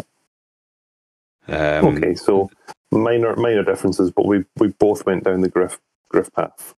Yeah, and I felt the assistant coach, the cheerleader, uh, helped with potential reroll denial as well, um, and uh, Yep. also gaining myself a reroll if uh, on top. How about Cool. your skills? Skills. So as we've discussed, we get six normals and a double, or a secondary as they're called now. Primaries and secondaries. Yep. six primaries, one secondary. Um, so I've obviously spent the secondary on one of the trees. I can give it block. The second tree has got brawler. Controversial one here. I've given one of the hopeful linemen defensive. Mm, okay. Um, one of the hefties is get pass. The other hefty has leader, and then I've done the same with my catchers that I talked about in league. Um, one's got sidestep, one's got sure feet. Just I like having two tools that are this kind of similar but different. If you know what I mean. It's Okay, it's, the, it's it's the defensive. I'm a bit miffed So, about, but so anyway. the- yeah, so all your uh, you've got two skills on hefties, two on catchers, two on the trees, and Yep. one one hopeful. Yeah, okay. Yep. So I've gone um, slightly differently, but not not wild, wildly different. Um, I went with obviously my secondary being block on one of the trees. I've Yeah. gone with gra- grab on the the other tree. hmm Um, I've gone with sure feet on one catcher and jump up on the other. Um, I would use them in, in two different circumstances. Um, I've gone with leader on a hefty Yeah. and like hail mary pass again uh, because I'm assuming it works the same way as it used to. Uh, but um, if it if it doesn't, I would consider uh, probably putting pass uh, on there as well, or Yep. or putting another skill on a, um, a a hopeful instead. The hopefuls, the hopeful skill that I've I've gone with sneaky git because I'm going to be wanting to do some fouling, and that's why Yeah. I've taken grab on the tree as well. You know, it's helps with positioning with that and uh, sneaky git At least I mean, you're not getting sent off on uh, doubles unless the armor breaks. You know, um, Mhm. so um, there's less there's less likelihood of getting sent off. Um, the um, yeah, so I mean, I mean, I'm I'm I'm in two minds on that. I mean, like I said, if if I if hail mary didn't work, I'd consider putting dive and tackle on a, a hopeful, and I considered dive and tackle instead of sneaky git as well. But you know, like it's it's just I, I'm always on the fence with that one because it's not unless you've got a, a mass spam of dive and tackle um, and sidestep across the entire team. It's easy to just get rid of that skill completely. Yep. Um, you could say probably say the same for sneaky git as well, but I mean you can protect that a little bit. You're not necessarily putting it in base contact, and uh, other than surrounding it by other players anyway. You know, so um, yeah. So we're not we're not we're not wildly different there. Um, yeah, both the only Griff. one. Yeah, it's interesting that we both um, we both went for Griff. Do you want to have a quick? Well, I'll, I'll run through these. I'll run through these stats if you want, just in case anybody's not aware of what Griff does. Aye, go through the Um, Griff. But Griff costs two hundred eighty thousand to induce. He is movement seven, strength four, agility two plus, passing three plus, and armor nine plus. He comes with block, dodge, fend, loner on a three plus, sprint, and sure feet. He is a fucking machine. Yeah, and he's he's got cheaper as well, Yeah. and his, Um, uh, his special rules pretty good as well. Oh yeah, but I'm not reading from the book. Uh, consummate professional. So w- Yeah. once per game, Griff may reroll one uh, dice that was rolled either as a single roll dice roll, or as part uh, or as part of a multiple dice roll, or as part of a dice pool. Uh, that this cannot be a dice that was rolled as part of an armor injury or casualty roll. So yeah, he gives a. I mean, you could re-roll a single block dice uh, result, or um, or or what have you. Just once a game. That that's that's special. That that that time where you want to do something, uh, and you don't want to have to use a loner. Uh, right at the end of the game, or what have you, the game winning touchdown.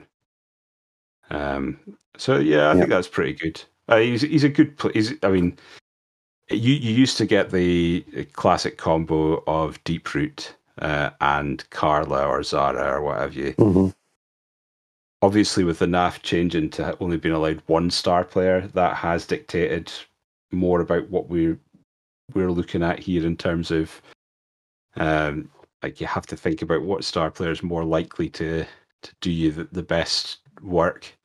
Now, Deeproot's still a fantastic star player for halflings, but he's the same price, but he's only there as uh, removal uh, material. You know, he's going to be smashing people about. Whereas I think Griff can do both. He can hit people. He can act as a sweeper, uh, but he can also um, He can also Uh, take the ball. he can. I mean, he can take the ball. He can pass uh, at a pinch. You know, that's where your your consummate professional comes in. He's PA three plus. You need a three up on a pass. Uh, you don't want to use a dot a, a reroll because he's got loner, and that would be a three up, three up. Uh, but you can use his consummate professional skill uh, at that one vital moment. Exactly. You know, And if yeah, I think uh, if you're shuffling, if you're if he's got the ball and you're shuffling downfield, you'll just have an ablative armor screen of um, hopeful lineman just yes, covering his back uh, and getting in the way so that he can he can go and make the make the play. So when you look at it, there's there's two channels of scoring touchdowns with this team or with both our teams. One is Griff, um, hammering his way downfield, and remembering as well that Griff's strength four by himself. So when he's on the blitz and he's taking on a regular strength three player, he's getting two dice on them, and he's got block. So happy days. Yeah, he's mobile as fuck as well. He's movement seven and he's edge two. So I mean, he's got uh, edge two plus. Sorry, so he's he can dodge across um, corners and stuff like that and get round things a lot easier. So he's he, he makes a lot of ground uh, for hitting people. You know, I mean, people need to take that into consideration. Yep. Um, recovery wise, he's pretty good as well. Feet. Yeah, he's got he's got rerolls built in for the things he needs rerolls built in for, which are moving fast and dodging stuff. And, and then reroll, yeah. And then the other you, channel for touchdowns uh, is just the classic um, halfling halfling getting thrown with the ball. Yeah, yeah, absolutely. I think, I mean, just to, on the other things to consider, you know, like as far as other star players go, yes, you could take deep root, and then but then you're kind of you're you're focused solely on on scoring with the halflings, um, which I don't think is going to do enough for you. Um, the other options like Karla and stuff like that in tournaments, you know, she's two ten, which frees up another. Excuse me, seven AK. Um, but what are you going to spend it on? You can buy another hopeful and have a 16 player roster. Um, but you know, I don't think I don't think you're going to get as much return uh, from Karla and a, and a hopeful as you would from Griff. Not at all. Um, yeah, and I, I, had a I had a good look around through the other um, the other star players. And we normally cover star players um, at the end of this section anyway. Uh, but I guess I guess the big one is the question at the moment as to how likely you think it would be that a start uh, that this halfling team would do well at a tournament on a scale of zero to ten. Yeah, I mean this is an odd one now, isn't it? Yeah. Um. So as it stands, rosters in the NAF 2022 Players Pack, could they win a tournament? I think they're sitting at six. I don't I think, think, they're higher. I think they're higher than that. Um, well, I'm, I'm, I've nailed on six. I'm not going to stray from that. Okay, I, I think, I think they're a, I think they're probably a, they could nudge into seven. For me, you know, like if okay. you think about if you think about it from the tournament from this particular rule set, there are a bunch of teams that if you come up against, you are probably going to beat now. You know, like uh, I think um, you come up against like your um, your tier your old tier three teams or tier two teams. Um, I think oh, there's a good there's still a good chance of beating them. Undoubtedly. If you're, if you're playing um, if you're playing against uh, an old tier one team, yes, um, you will f- still find that pretty hard, and mm-hmm. you'll probably lose at most games. But I think there's a bunch of things that have made that more um, easy. Um, you know, like the being able to use more than one reroll in a circumstance uh, is a big thing. You know, especially if you've if you've kept rerolls. I mean, there's a lot of things you're not going to reroll as a halfling team because you're going to want to make sure you've got rerolls. It was the old thing of you want to make sure you've got one reroll left for the throw teammate. Um, oh, and then that's that's what I discussed from the league perspective. Yeah, so, but now you're gonna. I mean, we've we've both taken a master chef. You're gonna you're gonna potentially want to keep two or three rerolls uh, for your last turn um, or or for any throw teammate options. You know, I think there's a lot of built-in rerolls. Yeah, I think, yeah, I, I'd I'd say seven's achievable. I I think you'll see some people doing well at the NAF with halflings. I don't disagree, but the question we always ask ourselves at this point Would they win was, it? Yeah. would they win it? And No. I'm nailing them as a six.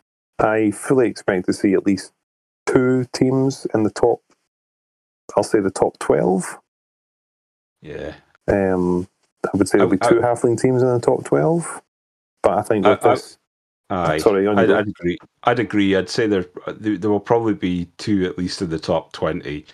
Um, maybe not the top twelve, but I, I I'm gonna I'm gonna stick my neck out here and say that the winner in that twenty twenty two will be playing either dark elves, undead, or lizards.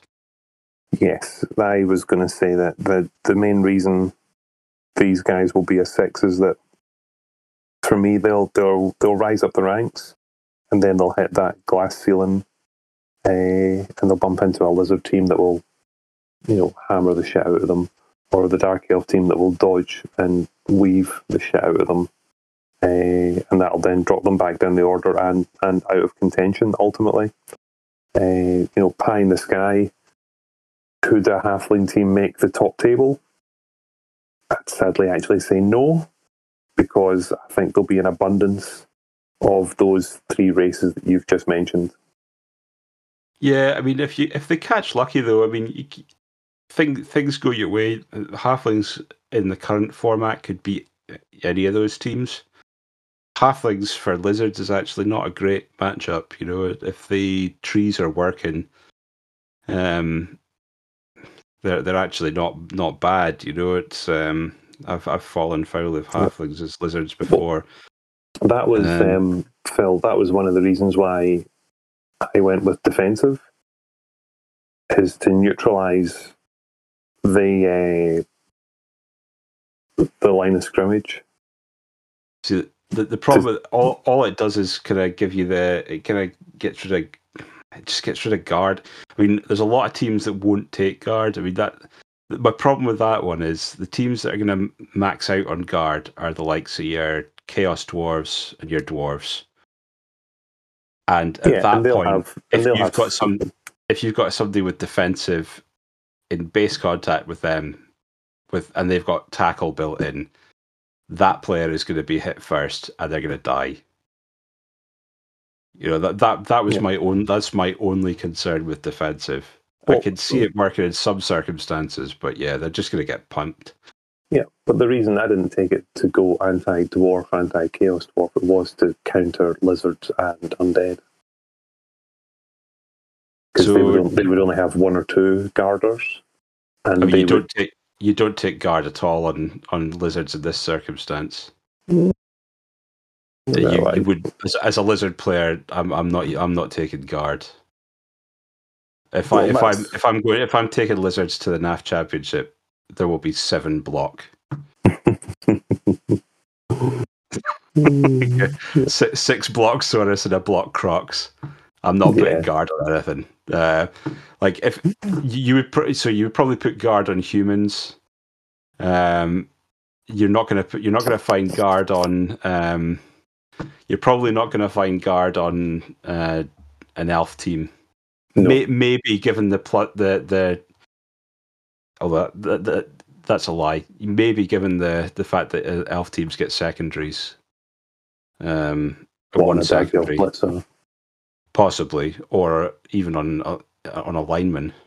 Um, Ah, you know No, my theory on fucking giving guard to somebody that doesn't already have block. well, yeah, absolutely. Asking for a punch in the face. but that's that's the same thing I feel about uh, added Defensive. defensive to uh, that. I know he's got dodge, but if you're clever about it, you hit the guy that guy with a tackle piece, and a lot of teams will have tackle pieces. Yeah. Like an undead team will usually have a tackle piece. Um, you hit them with something Well- with block, you know, they're gonna they're gonna they're gonna go down. You know, even if you could just push them away, um, they're not. Uh, it, it's one. Of, the- it's a good skill, but I think you need to. It needs to be. You need to have multiple of them, and you need to couple it with other skills as well. Um, and I just don't think you've. Uh, I don't think you can do that in a tournament. Certainly not in this rule pack. Well, I guess the, the proof will be in the pudding in the coming months because I would hope that uh, local tournaments around the world would adopt this players pack, um, which is kind of customary in Scotland for quite a few events, uh, so that the player base can get some practice before travelling down to the NAF Championship. So um, all we can do is wait and see and encourage the, the rookie coaches that have taken the time to listen to um, yeah. go out and, and, use these rosters. But you know, I, I would fully expect to see an increase and uptake uh, in halfling teams around the world. Yeah, yeah, definitely. I mean, just just quickly going through stars. Um, Go for it. And what what I would and wouldn't take. Uh, and we're talking specifically in leagues now, like well, what's a good inducement if you've got the money.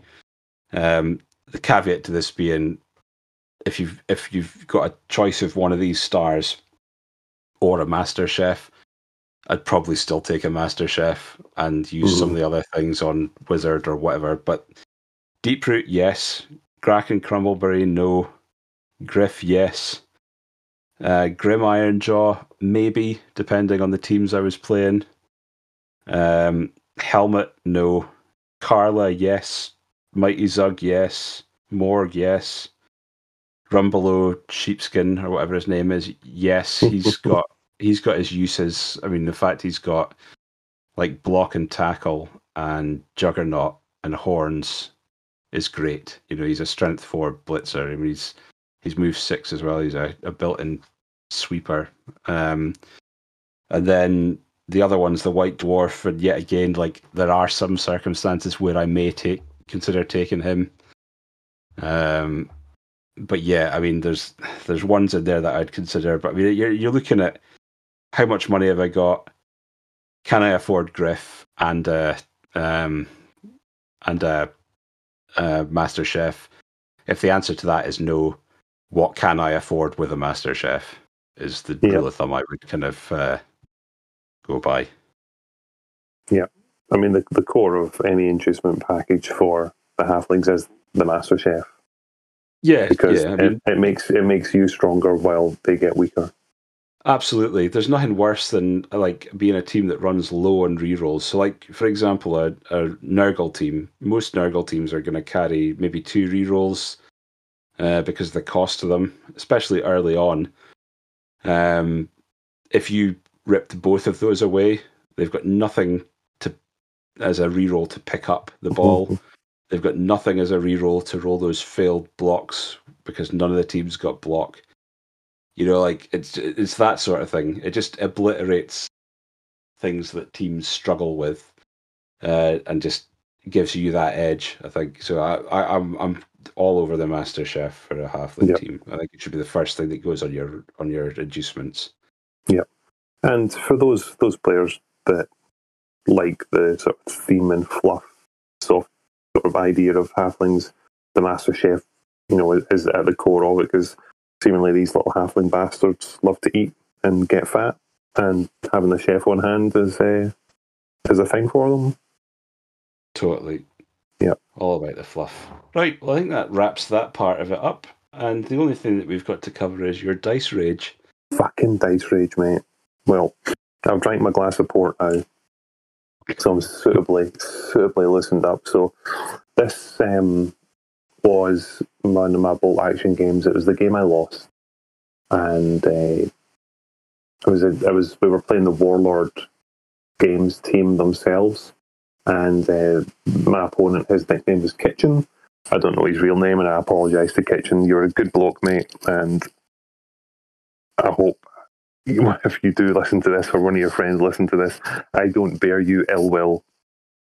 But, but motherfucker, um, this is going to sound super arrogant, but I, I don't really care because uh, it's true, and even Kitchen will admit that it's true. It's like when you're playing an opponent and you know that you're you've got more experience and that you're better than them, uh, and it's like right, I'm going to win this game. Let's not fuck up. And the mission we played was called Envelopment, and basically one player has to defend, and one player has is designated as the attacker and to accumulate points, the defender gets two points for every unit of yours they kill. The attacker gets points by he gets one point for killing an enemy unit.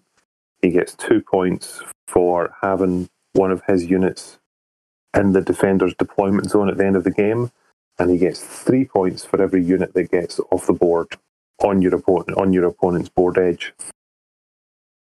So I was the attacker, and I wanted to be the attacker because I've I had lots of vehicles, you know, which are fast moving in the game. Um, you know, I had two two transport trucks, a transport jeep. I had my tank. I had a armored. I had a jeep with a machine gun in the armored car section of the the makeup of the list. So I was I was pretty mobile. Okay. And uh, the wheeled vehicles, which were the two trucks and the two jeeps, uh, when they do a run move, they can go 24 inches. And the game's played on a standard six foot by four foot table. So um, I'm, I'm a reasonably good judge of distance. Uh, you know, been playing playing tabletop war games on these boards for a long, long time. So it's somewhere around. I was just going into turn four. It was in turn four, and uh, at the end of turn three, I had set up for my turn four rush off the board.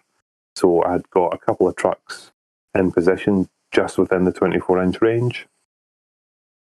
And one of the Jeeps was just within 24 inch range and had troops in, inside of all of them. And uh, there's a mechanic in bolt action that's an excellent mechanic that when a unit shoots another unit and scores a hit, regardless if there's any damage caused, you get what's known as a pin marker. And a pin marker generates a minus one to your um, leadership.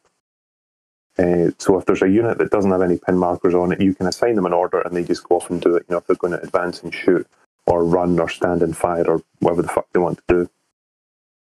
But if you've got a pin, you need to take a, a leadership check at a minus one. Yeah. Um, so if you're a regular unit, your leadership, your basic leadership is nine. If you've got one pin on you, you need to roll an eight or less to do your do your task.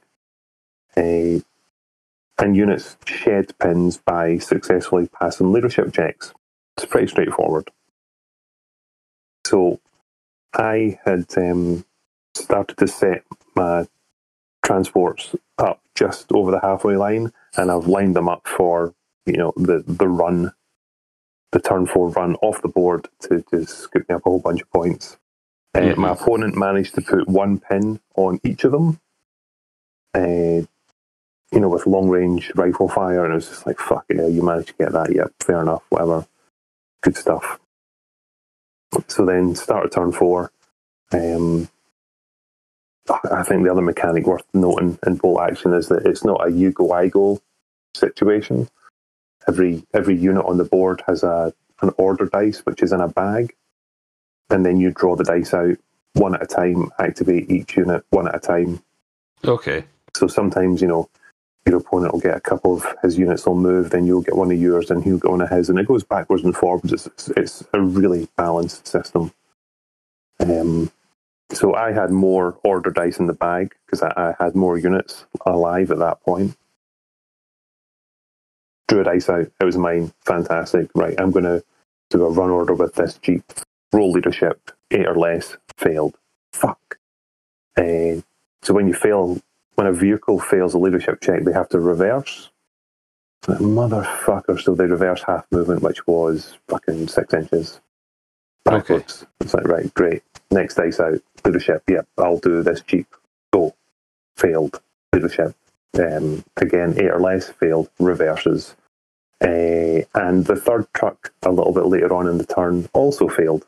So they all failed the leadership checks of eight plus. I'm Brilliant. Yeah. fucking got to be kidding me. And the issue I had there was that that was in turn four. So to to set up another rush, I would have to set it up in turn five and then rush in turn six. And Mhm. obviously, my opponent has now seen my strategy, uh, and he's moving units to block it. And again, these these um, vehicles are still taking more more attacks, more fire. So they're picking up extra pins. So now they're at like minus two. It's like fuck it, fucked. It's all lost. Ten points to seven. Ah, dear. Fucking gutted. absolutely gutted. Um, especially because if I'd have won my game, we would have won the round. So we would have got um, we would have got a point for me winning, plus we would have got another point for actually being the winning team of, of that round. Uh, and that would have brought us closer to beating England overall. And it was just honestly like three leadership checks, and I only needed one. You know, in hindsight, you looked at the points. One of them would have got me a draw, uh, and even that would have won us the round. Yeah, that's frustrating.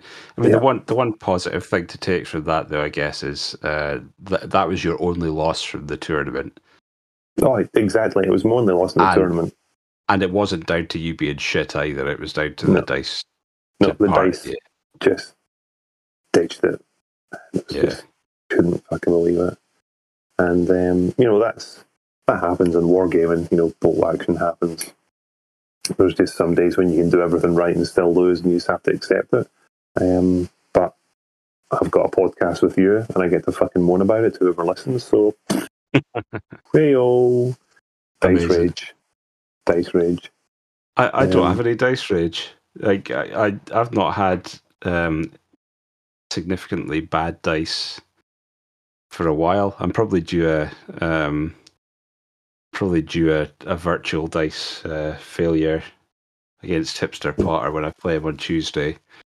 Uh, but uh, yeah, I think uh, it's it's it's good to have that section back in, and I'm hoping as we um, start playing more games in person, Oh yeah, it's Um, going to come back. it'll come back. I've got um, that, that's worth that's worth talking about. Actually, uh, are you going to uh, Killy Bowl in October? I I don't think I can because I've got the Scottish Nationals, which is Scottish Saturday, Nationals, yeah. Sunday. It's either the weekend, bef- uh, it's the weekend before, Yeah, so I would be sorely pushed to make it. so that that'll be my first in person Blood Bowl tournament for nearly two years. Yep. Uh, because the last one I played was Mulligan's in February 2020. hmm So yeah, I'm looking forward to. Uh, Scott um, Jack H on the um, NAF site um, is a, a good guy, and his tournaments are always fun. So Yeah. um, Well, it is the, a it is one I look forward to. the thing is that we'll have another podcast before we go to these events, Yes, so there'll be one then- more aye, one more Right. chat about it. Um, but sadly, I don't have any. Uh, I don't have any games scheduled in between then and now. It's a bit of a shame. yeah. I'm I'm hoping to have um, started back playing in the Aberdeen League uh, in October as well. So by the time we record the next podcast, I may have played uh, a league game using Blood Mhm. Bowl 2020 in person, uh, which would be good as well. Well, good stuff, mate. I think that kind of neatly brings us to the end of our um, our podcast, The Griff, the Bad, and the Ugly. Well done. Yes, if you've managed through to the end and not sat screaming into your headphones uh, that we are wankers and we don't have a fucking clue how to play halflings, uh, then uh, then thanks. Yeah, thanks very much. If if you didn't make it past that, uh, then feel free to drop us a line and tell us why. Yeah. Uh, so yeah, no, brilliant. Yeah, yeah. All right, rookie coaches, take care, and we will um, hear from you next time. And we also might take a request uh, on what team we talk about next month. See you later. Cheers.